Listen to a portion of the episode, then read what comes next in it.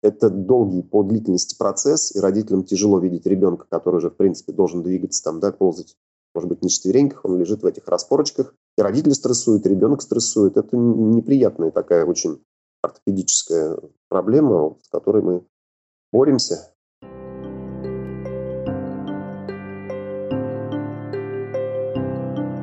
Привет, меня зовут Вика, и вы слушаете подкаст Homo Parents, родительский подкаст о детях и о нас самих. Я часто упоминаю в своих выпусках, что есть темы, которые, ну, очень волнуют родителей. И одна из причин, почему так происходит, в том, что мнения специалистов по многим вопросам расходятся, что еще больше усложняет поиск правильного ответа.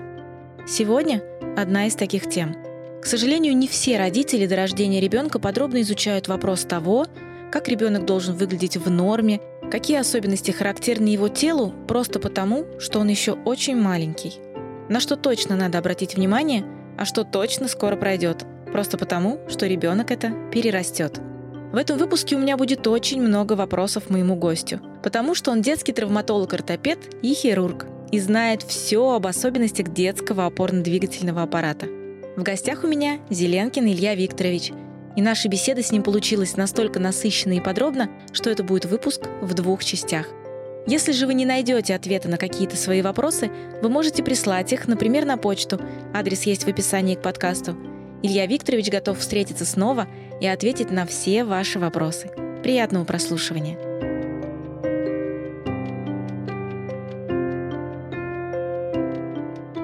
Здравствуйте, Илья Викторович. Здравствуйте, Вика. Первый год жизни рекомендуется, чтобы малыша посмотрело разное количество врачей. Самые-самые разные врачи. В том числе, чтобы посмотрел ребенка ортопед. Причем есть врачи, которым рекомендуют прийти один раз за весь год первый да, жизни малыша. А к ортопеду рекомендуют, чтобы пришли несколько раз. В течение только первого года уже несколько раз посмотрели. Зачем ребенку так рано, когда он буквально только родился, осмотр ортопеда, и зачем его смотреть так часто в течение первого года жизни? Ортопед смотрит ребенка в возрасте месяц, затем в возрасте трех месяцев, шесть и уже в год. Вот. В месяц мы смотрим детей с тем, чтобы выявить какое-то неблагополучие в области формирования тазобедренных суставов, так называемую дисплазию, не пропустить. Это внутриутробные нарушения развитие головок бедренных костей и впадин, э, ацетабулярных впадин тазобедренных суставов, вот, что может привести потом к ну, таким неблагоприятным, скажем, последствиям и длительному лечению. Чтобы это предотвратить, делается УЗИ тазобедренных суставов и осмотр ортопеда обязательно. Три месяца осмотр проводится уже мы смотрим, как развивается ребенок, да, сколько он там прибавил, какие у него движения, объем движений в тазобедренных, соответственно, суставах, в, нижних конечностях и верхних конечностях. В 6 месяцев мы уже оцениваем способность ребенка к вертикализации, то есть сидеть он может, да. В принципе, в 6 месяцев ребенок по срокам готов уже к вертикальному положению, то есть к сидению, но еще не вставанию. Соответственно, в год уже как правило, дети начинают к этому времени ходить, кто-то чуть позже, кто-то чуть раньше. Вот, но мы уже смотрим способность ребенка к передвижению в вертикальном положении, да, то есть на, на собственных ногах, как он передвигается. И, как правило, тут уже вот начинаются вопросы у родителей по первой обуви, по искривлениям ног, там часто потому, что детишки рождаются такие немножко у них, как сказать, футбольно-кавалерийская форма ног немножко такая, да, U-образная, вот. Поэтому у родителей, особенно если это девочка, возникает очень вопросы, да, как же там замуж, еще там какие-то проблемы будут. С кривыми ногами никто не возьмет замуж, и поэтому вот стараемся как можем успокаивать при осмотре родителей. Ну, мы вот про все эти проблемы, которые может выявить ортопед, мы об этом обязательно еще прям по отдельным пунктам все-все-все обсудим. А вот смотрите, многие родители путают хирурга и ортопеда в том плане, что ну, как бы кажется, вы смотрите, ну, тело и тело, хирург вроде тоже кости, а ортопед кости, а кто мышцы, а кто что. Можете сказать, в чем разница хирурга и ортопеда, и, соответственно, акцентируйте наше внимание на том, что смотрит именно ортопед в плане физиологии тела? Ортопед смотрит, во-первых, это нет ли каких-то деформаций, да, конечностей или костей, да, врожденных каких-то пороков, ту же самую дисплазию тазобедренных суставов, нарушения какие-то со стороны э, развития верхних конечностей, тоже может быть ограничение движения или какие-то врожденные деформации. Например, там то же самое количество пальцев может различаться у детей. Хирург же больше смотрит нарушения такие, как, например, грыжи пупочные, там, да, вот у ребенка часто пупочное кольцо расширено, вот пупочная грыжа, она сопровождает его в течение первых, там, может быть, месяцев, ну или даже побольше. Затем какие-то нарушения со стороны наружных половых органов, да, мы смотрим грыжевые выпячивания тоже могут быть. Как правило, там у, маль- у мальчиков вот, бывает водянка физиологическая, то есть мошонка в размере. Ортопед смотрит костную систему, в основном костно-мышечную систему, Хирург смотрит э, нарушения какие-то врожденные тоже пороки, но это вот грыжевые выпячивания, да, скажем так, какие-то поверхностные расположенные это невусы, то есть родинки, да, может быть, какие-то родители тоже могут смущать, то, что именно надо наблюдать. Те же самые ангиоматозные какие-то состояния, да, то есть ангиомы такие вот красноватенькие опухоли сосудистого происхождения доброкачественные, которые вот располагают, могут быть на лице, на теле, и родители тоже очень это беспокоит. То есть э, я правильно понимаю, что ортопед смотрит именно кости, суставы и работу вот этой системы? Да, да, да, да, да. Но я вам честно скажу, у меня есть подозрение, что когда человек слышит слово ортопед, особенно, ну, родитель, например, вот у него появился ребенок, и он не имеет медицинского образования, он слышит слово ортопед, у него ассоциация м, ортопед равно ноги, равно обувь, равно таз, но вы сказали, что ортопед смотрит пальцы, плечи. Это вы, получается, как бы реально, вы прям всю систему оцениваете, в том числе и то, что выше пояса? Комплексный осмотр, да-да-да, это не только ноги. Нет, не только ноги. Шею, вот эти вот стыковки. Да, да, да, да, да, потому что может быть мышечная кривошея, может быть врожденная кривошея у детей. Мы смотрим от макушки до пяток. Говоря об осмотре, в интернете есть ролик, который, я думаю, вы смеетесь, я понимаю, вы поняли, о чем речь, который ужасает всех родителей. Для тех, кто не видел, я расскажу. Смысл заключается в том, что там лежит, мне кажется, прям малыш, прям вот буквально несколько недельный. Его берет такой большой крепкий дядька, который позиционирует себя как ортопед, и он начинает с ним вытворять какие-то невероятные телодвижения, крутить на 180-360 голову, его вокруг себя, вот это вот все дело. Мне лично страшно смотреть. Я ни разу не досмотрела этот ролик до конца, потому что, ну, у меня прям сердце сжимается, и вот, знаете, все признаки опасений вообще за жизнь ребенка на лицо возникают. Скажите, это нормально? И как вообще должен проходить осмотр ортопеда? И от какого ортопеда надо бы убежать, когда он только так начал делать? И не допускать такого? От этого ортопеда я бы убежал, да, тоже со своим ребенком, потому что там, ну, это ничего общего с ортопедическим осмотром не имеет. Это какой-то шоу, что ли, он устроил, какой-то фейковый. Я даже не знаю, что это такое было. Я видел этот ролик, на самом деле, там, ну, не очень, трэш. не очень, не очень, да, трэш. Своими трэш, именами будем трэш, называть. Это, трэш да, происходит. Ребенок, слава богу, там вроде не повредил он ему ничего, но стресс для ребенка тоже был достаточно большой. Вот. На самом деле осмотр ортопеда проходит вот в месяц, когда приходит, кладем его на пеленальный столик ребеночка, раздеваем и начинаем осмотр. Начинаем, как правило, осмотр мы со стоп, смотрим, нет ли там добавочных пальцев, каких-то расщеплений там, э, или там добавочных косточек. Затем переходим к костям голени, бедро смотрим, тазобедренные суставы, разведение. То есть то, что нас настораживает обычно, это ограничение разведения тазобедренных суставов. Вот как раскрываем мы книжку, так мы вот ребенка стараемся тоже развести. Иногда это бывает из-за тонуса, то есть у него ограничение разведения. Тут мы тоже должны как бы дифференцировать что это такое. Потом переходим к осмотру грудной клетки, верхней конечности, шею и, соответственно, кости черепа тоже, да, осматриваем волосистую часть головы, нет ли там каких-то образований или деформаций. В принципе, на этом осмотр и заканчивается. Он длится не так долго, скажем так, как может быть осмотр там педиатра, да, когда они разговаривают, собирают анамнез, там, про прививки, там, про все. Здесь такой он просто, ну, я думаю, что занимает где-то, может быть, минут 15-20. Вот если, если мы не видим каких-то проблем. Если проблема какая-то появляется, естественно, осмотр удлиняется.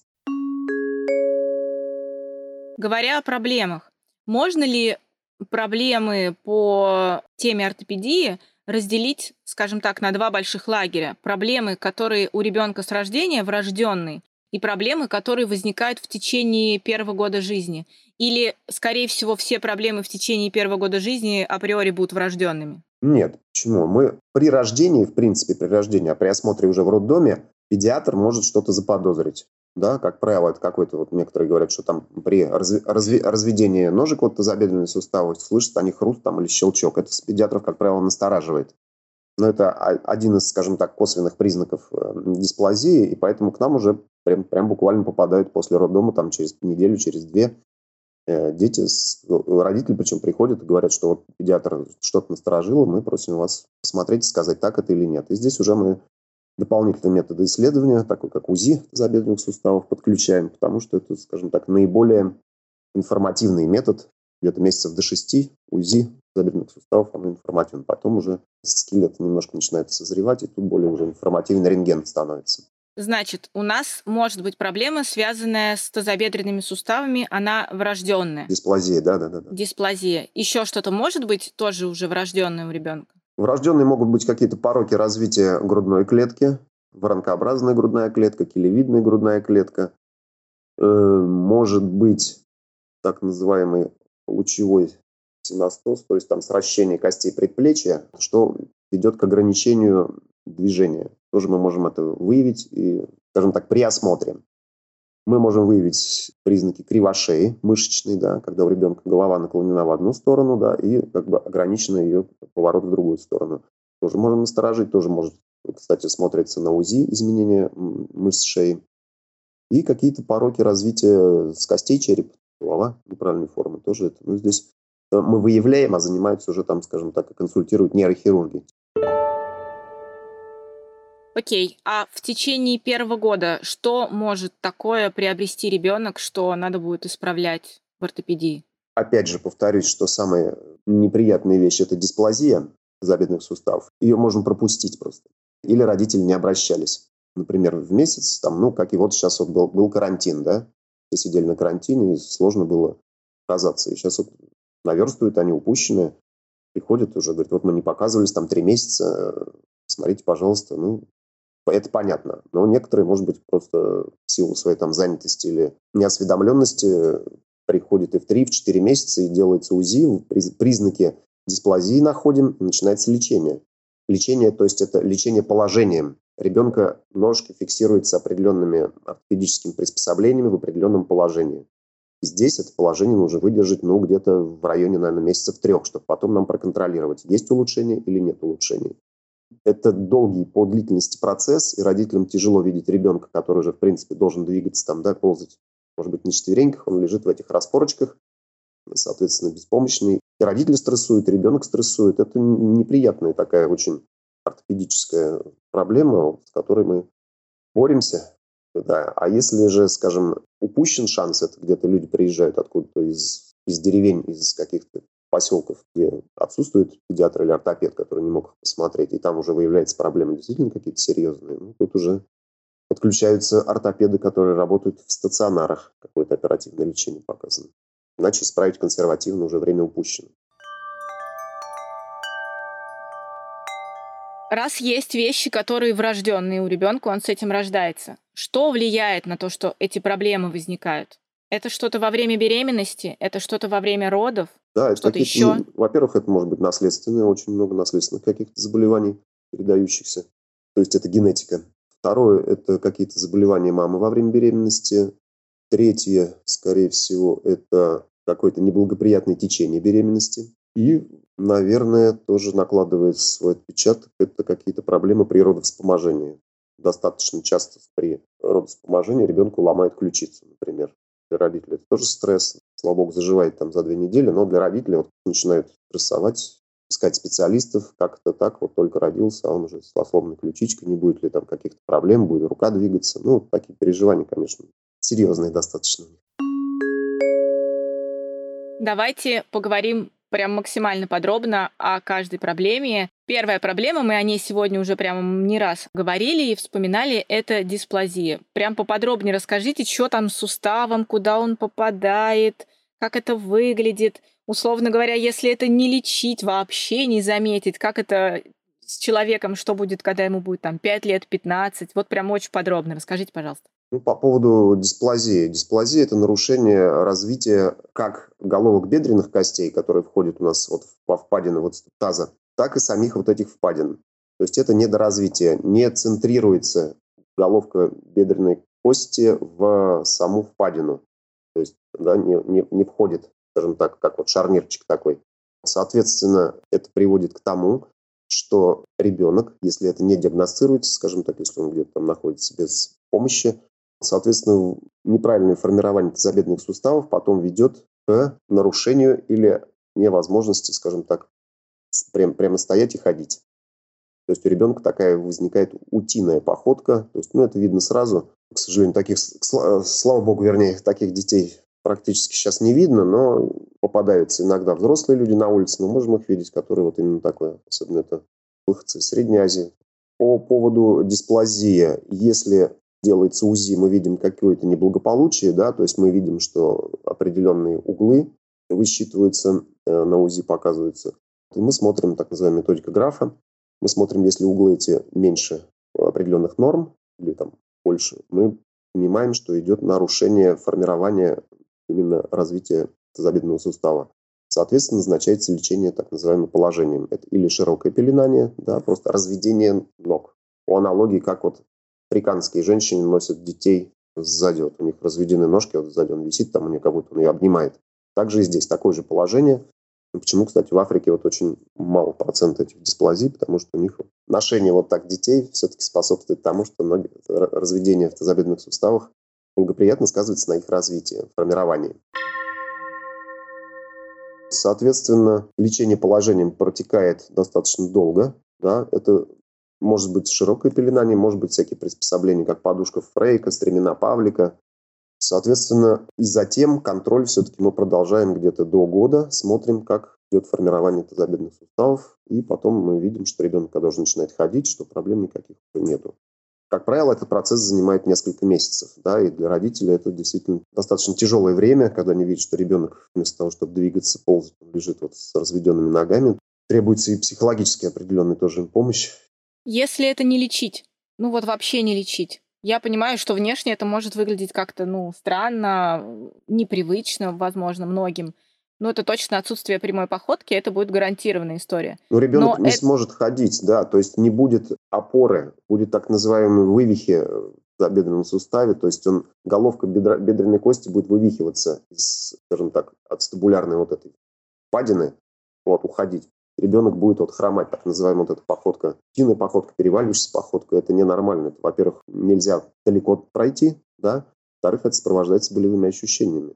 И такие дети, там, это лечение достаточно серьезное, это оперативное лечение в стационаре уже и неоднократное, скажем так, оперативное лечение до процесса формирования, окончания формирования скелета. То есть это до совершеннолетия практически. И затем во взрослой жизни уже это чревато развитием так называемого коксартроза, то есть артроза в тазобедренном суставе, с последующим эндопротезированием.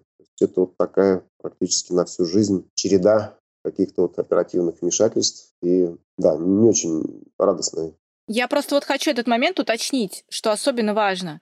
Эта история не только про эстетику, когда нам кажется, ну, люди все по-разному ходят. Это вот известная фраза «походка кавалериста», ну, как бы есть такие мужчины, часто ходят с такими красивыми ногами. И, ну, это же не значит, что у него условно жизнь не сложится. То есть это вообще-то гораздо серьезнее проблема, чем просто эстетическая. Так я понимаю. Естественно, конечно, конечно. Всегда это снижение качества жизни. Вы сказали, что в Африке женщины носят на себе детей, и это является неплохой профилактикой дисплазии и укрепления суставов тазобедренных. Правильно ли я понимаю, что становящийся модным слинг, которым сейчас мамы все больше и больше приматывают к себе детей, он тоже является профилактикой. И хотя многие говорят о том, что ни в коем случае с самого рождения нельзя к себе приматывать детей, мы можем говорить о том, что если приматывать правильно, то даже нужно. Или как? Да, элементы профилактики есть в этом. То есть вот это вот, как говорится, соблюдайте М-позицию, и будет счастье всем. И малыша можно носить, и дисплазию будем лечить, если вдруг что. Японии было запрещено тугое пеленание, у них это был какой-то национальный, там вот, не помню, тренд такой в течение там многих лет. Укутывали ребеночка, плотно пеленали, ножки вместе. Вот, и у них был очень большой процент дисплазии, это доказано, это потом по, скажем так, проводились выборки, проводились стати, статистические там расчеты, и законодательно запретили, даже, по-моему, так, там какой-то был указ Министерства здравоохранения, что все, прекратите это дело пеленать, но японцы, они очень законопослушная нация, и, соответственно, процент дисплазии у них снизился. Также было где-то какие-то вот народности Кавказа у нас тоже там вот это тугое пеленание есть, и там тоже высок процент у девочек, там, так как это больше патология девочки подвержены ей несколько раз чаще. Поэтому лучше разведение, чем сведение. Следующий пункт, который может возникнуть у ребенка, это косолапость. Что это такое, почему она возникает и как это исправляется? Ну, смотрите, как правило, под э, настоящая косолапость, врожденная косолапость, она диагностируется уже ну, в момент родов. Да, смотрит педиатр уже, да, акушер-гинеколог сначала замечает. Это тяжелые деформации стопы, когда стопа смотрит на лицо ребенка. Вот настолько скручены ножки, понимаете, да? Как ладонь на себя направить, а это вот также нога, нога скручена, то есть, да, это... И это тоже называется косолапость? Это врожденная косолапость, да. То, что мы видим, э, когда детишки ходят, загребая немножко ногами, да, уже когда в процессе ходьбы он начинает, или когда он только родился, вот ножки у него чуть-чуть такие сведены, потому что ребенок очень компактно упакован, скажем так, ну, в кавычках, в матке позе лотоса практически, да. Когда он рождается, природе нужно время, чтобы это все распрямить. И сначала вот он такой кривоного-косолапенький. Потом в течение нескольких, скажем так, лет происходит постепенный разворот. Сначала э, проходит так называемая приведенная стопа. То есть вот стопы, которые у него такими немножко запятыми выглядят, да, тихонечко в течение там, ну где-то в течение года, наверное, происходит их распрямление. Иногда этот процесс затягивается до трех лет. Это называется приведенная стопа. Косолапости, к врожденной, это не имеет никакого отношения. Я повторюсь, что косолапость ну, просто здесь, да, термины такие у нас как бы в, в, в обиходе, да, мы все называем косолапостью. Но на самом деле врожденная косолапость – это тяжелое ортопедическое врожденное заболевание, которое лечится оперативно или же этапными какими-то гипсованиями. То есть это не обувью и не массажем. Затем еще, скажем так, где-то Почему? Причина вот этого косолапия какая еще? Это так называемая торсионные деформации. Торсия – это скручивание. То есть то, что я говорил, ребенок, когда находится в матке, вот в таком скрученном ножке состоянии, в позе лотоса, когда он рождается, сначала распрямляются стопы, чуть-чуть ходят. Но может оставаться, когда он начинает ходить, или одна ножка, или обе ножки, он ставит их немножко косолапя. То есть носочки смотрят внутрь. Это вариант нормального развития здорового ребенка. И очень часто это встречается у детей младшего возраста но это торсия большеберцовой кости, то есть мы говорим о кости голени от, скажем так, носка до колена. Этот торсия голени, то есть скручивание голени, проходит самостоятельно по мере роста. Очень редко, наверное, 1% случаев это остается. Но, как правило, то, что всех родителей беспокоит, я говорю, все это пройдет по мере роста. Ни какие-то стельки, ни обувь, ни массаж. На это мы воздействовать не можем. Хотя такие мифы существуют среди врачей там ЛФК, массажистов, что вот мы вам распрямим, не переживайте. Они, да, наверное, верят, что они распрямляют, на самом деле проходит независимо от их участия. И еще один момент – это торсия бедренной кости, когда происходит скручивание бедренной косточки к внутри она да, скручивается. Это приводит к развороту всей ноги. Такие дети любят сидеть в позе буквы W. Им так удобно сидеть. Причина этой скручивания ну, не установлена, доподлинно неизвестна, но наиболее выражено это, скажем так, торсибедренной кости, разворот какой-то, ну, чаще одной ноги, наиболее выражена бывает в 5-6 лет. И, как правило, самостоятельно исчезает годам к 10-11. И, соответственно, тоже исправляется по мере роста. Редко у 1% не справляется, но там оперативно это достаточно легко поправляется, скажем так ни, повторюсь тоже, ни какие-то там приспособления, какие-то прессы, стельки, специальная обувь не, тоже не влияет на это. Это процесс, мы на него влияния не можем оказать. Только ребенок бегает, прыгает.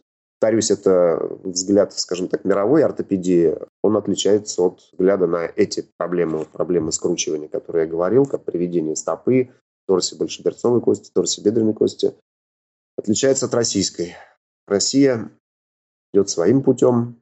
Это массаж, стельки, ортопедическая, якобы, ну, в кавычках, ортопедическая обувь. Это вот такие вот ковалки, что-то типа из плотной кожи с негнущейся подошвой назначаются детям. Дети бедные в них ходят, как вот в горнолыжных ботинках, там топчется, там стопа не работает абсолютно. Ну, считается, что это, что мы лечим. Но это даже в Москве такой, не говоря уже о других регионах нашей Родины. Следующий пункт касательно ног – это плоскостопие. Что это, лечится ли и надо ли лечить? Опять же, да, вот разговор про плоскостопие. Плоскостопие, тяжелая врожденная форма плоскостопия, это, скажем так, видно сразу, еще в роддоме.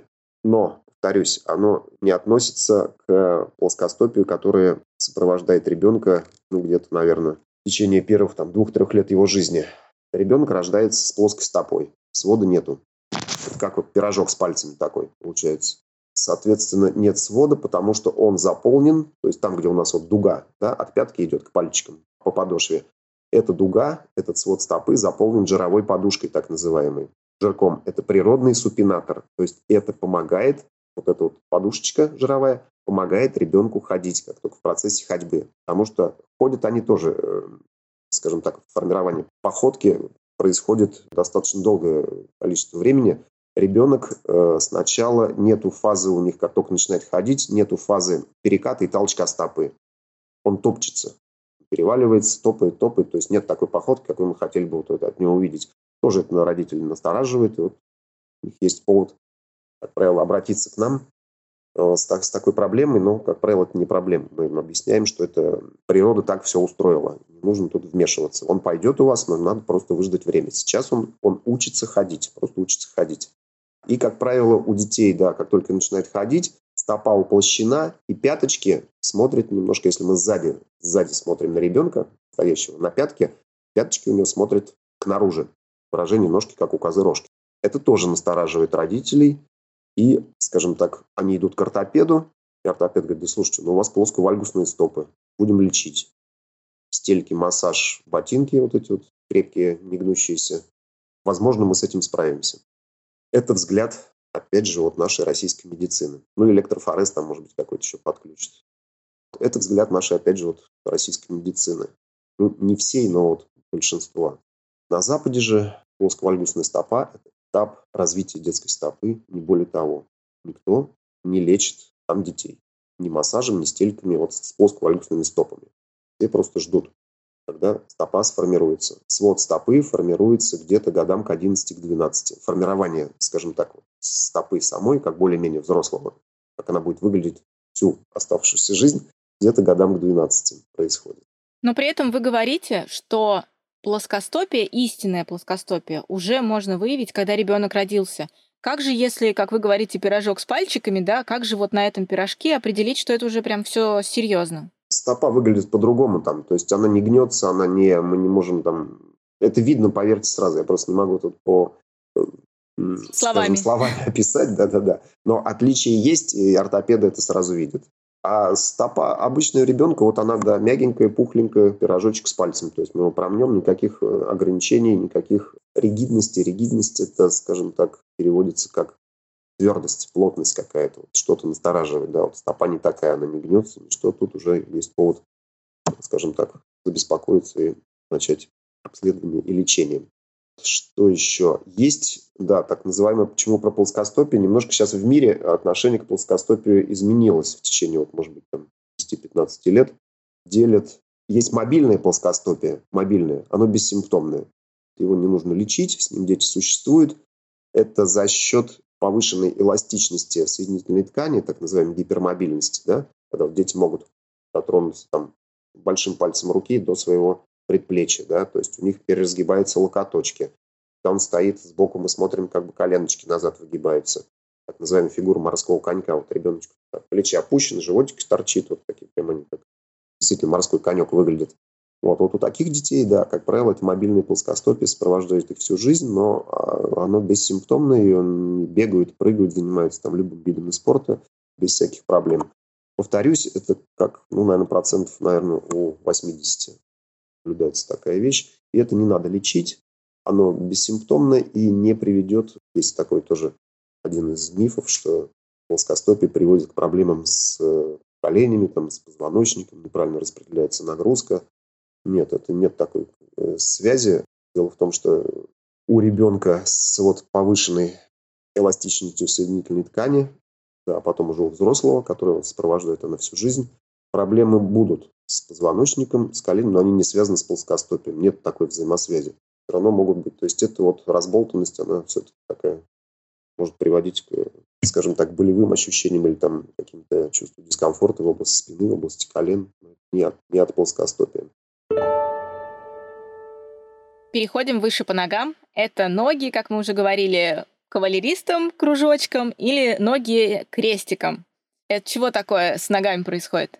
Это так называемые X или O-образные деформации. И, соответственно, по, э, скажем так, нашей терминологии это вальгусная деформация. Вальгус – это X. Или же O-образная деформация. Как я уже сказал, у детей младшего возраста определяется O-образная деформация. Как только они рождаются, да, ножки колесом становятся. По мере роста у ребенка где-то начинаются X формироваться в области коленок. Где-то с полутора лет пик вот этого X в области коленок ну, наблюдается где-то в районе трех лет.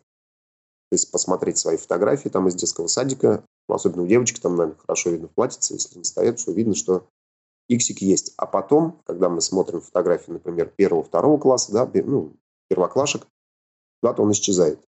Вот, соответственно, происходит, да, вот этот разворот бедренных костей наружу, разворот костей голенек наружу, но он занимает несколько лет. Мы родителям всегда стараемся донести, что не ждите, что вот сегодня в 3 года X, 4 года ножки распрямятся, и все будет нормально. Нет, такого нет. Этот процесс занимает несколько лет. То же самое. Нас беспокоят э, те деформации, которые вот она или очень выражена, или очень выражена, прямо вот колесом-колесом, да, или там последствия рахита, или есть там э, заболевания ортопедические, скажем так, заболевания, которые могут приводить к такому вот прям колесообразным деформациям в области коленных суставов. Либо если деформация только на одной ноге, что тоже насторожить, настораживает нас, ортопедов, ну и родителей тоже должно. Или же если деформация передается из поколения в поколение. Есть определенные наследственные заболевания, которые могут приводить к такой деформации. Соответственно, вот этот вальгус или там O-образность этих э, ног ни обувью, ни массажем, ни стельками тоже не лечится. Все происходит по мере роста, по мере активности да, ребенка. Бегать, прыгать. А крестиком надо лечить? Ну, слушайте, если она, как правило, нет, я же говорю, если она наиболее выражена в три года, и потом она потихонечку уходит. Ну, максимум, может быть, там еще остается в начальной школе. Видно, это видно, что это все уходит. Если все-таки у мамы с папой X присутствует, да, то вероятно, что и у ребенка тоже он будет. Но не значит, что он будет там, несчастен в жизни. Есть еще мнение, что на вот это э, вальгусное положение ног влияет то, что ребенок ходит в подгузнике. И за счет этого у него подгузник, ну, понятно же, что он занимает некоторое пространство между ног, в отличие от трусиков. Подгузник не дает полноценно сводить ноги, а так как ребенок в подгузнике у многих там до двух, до трех лет ходит, то это влияет на то, что это положение с ребенком может остаться навсегда. Типа, переходите быстрее на трусики, потому что подгузник зло. Так это? Нет, такого я не слышал, такой версии. Ну, вряд ли. Потому что, я говорю еще раз, посмотреть вот на наши фотографии, например, там, мама, папа, у них же не было подгузников. В общем, это миф. Да-да-да, миф. Следующий момент, проблема, которая может возникнуть у ребенка, это проблемы с грудной клеткой. Что может быть у ребенка с ней? Как правило, здесь есть несколько деформаций основных. Основная – это все-таки воронкообразная деформация грудной клетки. Она стоит, это, наверное, самый частый вид аномалии развития грудной клетки. Составляет из всех аномалий, наверное, процентов 90. Воронкообразная грудная клетка – это вдавление грудной клетки, да, грудь сапожника еще раньше называли, так называемые. Это где-то на уровне ключиц или на, на уровне, уровне нижних ребер? На, на уровне грудины. Под ключицами э, у нас идет между ключиц находится грудина, да, к которой прикрепляются ребра. Именно в этой области неполноценность развития реберных хрящей приводит к тому, что появляется такое вот вдавление, скажем так, там э, грудной клетки, деформация грудной клетки. Чаще она бывает, увеличивается, вернее, интенсивно э, с возрастом. Это периоды 7 э, там, где-то 9 лет и там 12-14 периоды интенсивного роста ребенка. А эта особенность, эта деформация, она как-то влияет на жизнь, на работу внутренних органов, или это просто неэстетично? Нет, нет, нет. Есть несколько степеней. Значит, три степени воронкообразной грудной клетки. И, соответственно, вот этот показатель степени деформации – это расстояние от позвоночника до грудины. Какая у нас емкость остается для сердца, для легких. При выраженных деформациях, естественно, имеется нарушение жалобы, например, при второй, третьей степени э, воронкообразной грудной клетки дети жалуются на одышку, быструю утомляемость, вялость, плохой аппетит, иногда боли в сердце, э, вот, потому что смещение происходит в сердце в соответствии за деформацией и увеличение этой деформации с возрастом, в период интенсивного роста. Это оперативно лечится? В зависимости от, от степени, да. Но в основном это оперативный. Да, но сейчас э, раньше это было действительно такой достаточно травматичная операция. Сейчас это устраняют с помощью специальных пластин с памятью формы, которые вот выпрямляют эту грудную клетку. Это очень малотравматичная операция считается. И, соответственно, также еще для подростков, конечно, характерно, ну, которые в возрасте от 14 и старше лет, для них характерна жалоба все-таки на косметический дефект. Ну, сами понимаете, в таком возрасте, когда ты чувствуешь, что ты отличаешься от сверстников. И эти жалобы, конечно, являются превалирующими. Второе – это келевидная грудная клетка. То есть называется еще там, голубиная грудь. То есть как вот у птичка такая, которая выступает вперед. Это более, скажем так, реже встречающаяся деформация. Она, как правило, не оказывает влияния на, скажем так, нарушение работы жизненно важных органов сердца и легких. То есть, да, идет выпуклость, то есть к наружу. Соответственно, ну, тоже здесь косметические дефекты тоже могут быть, и поэтому часть пациентов тоже попадает под оперативное лечение. Вот если она небольшая деформация, то здесь это компенсируется в процессе роста ребенка, в процессе роста грудной клетки, может как бы нивелироваться, уйти. Спасибо, что послушали первую часть большого выпуска с детским травматологом-ортопедом Деленкиным Ильей Викторовичем. Продолжение нашей огромной беседы слушайте в следующей части. До встречи!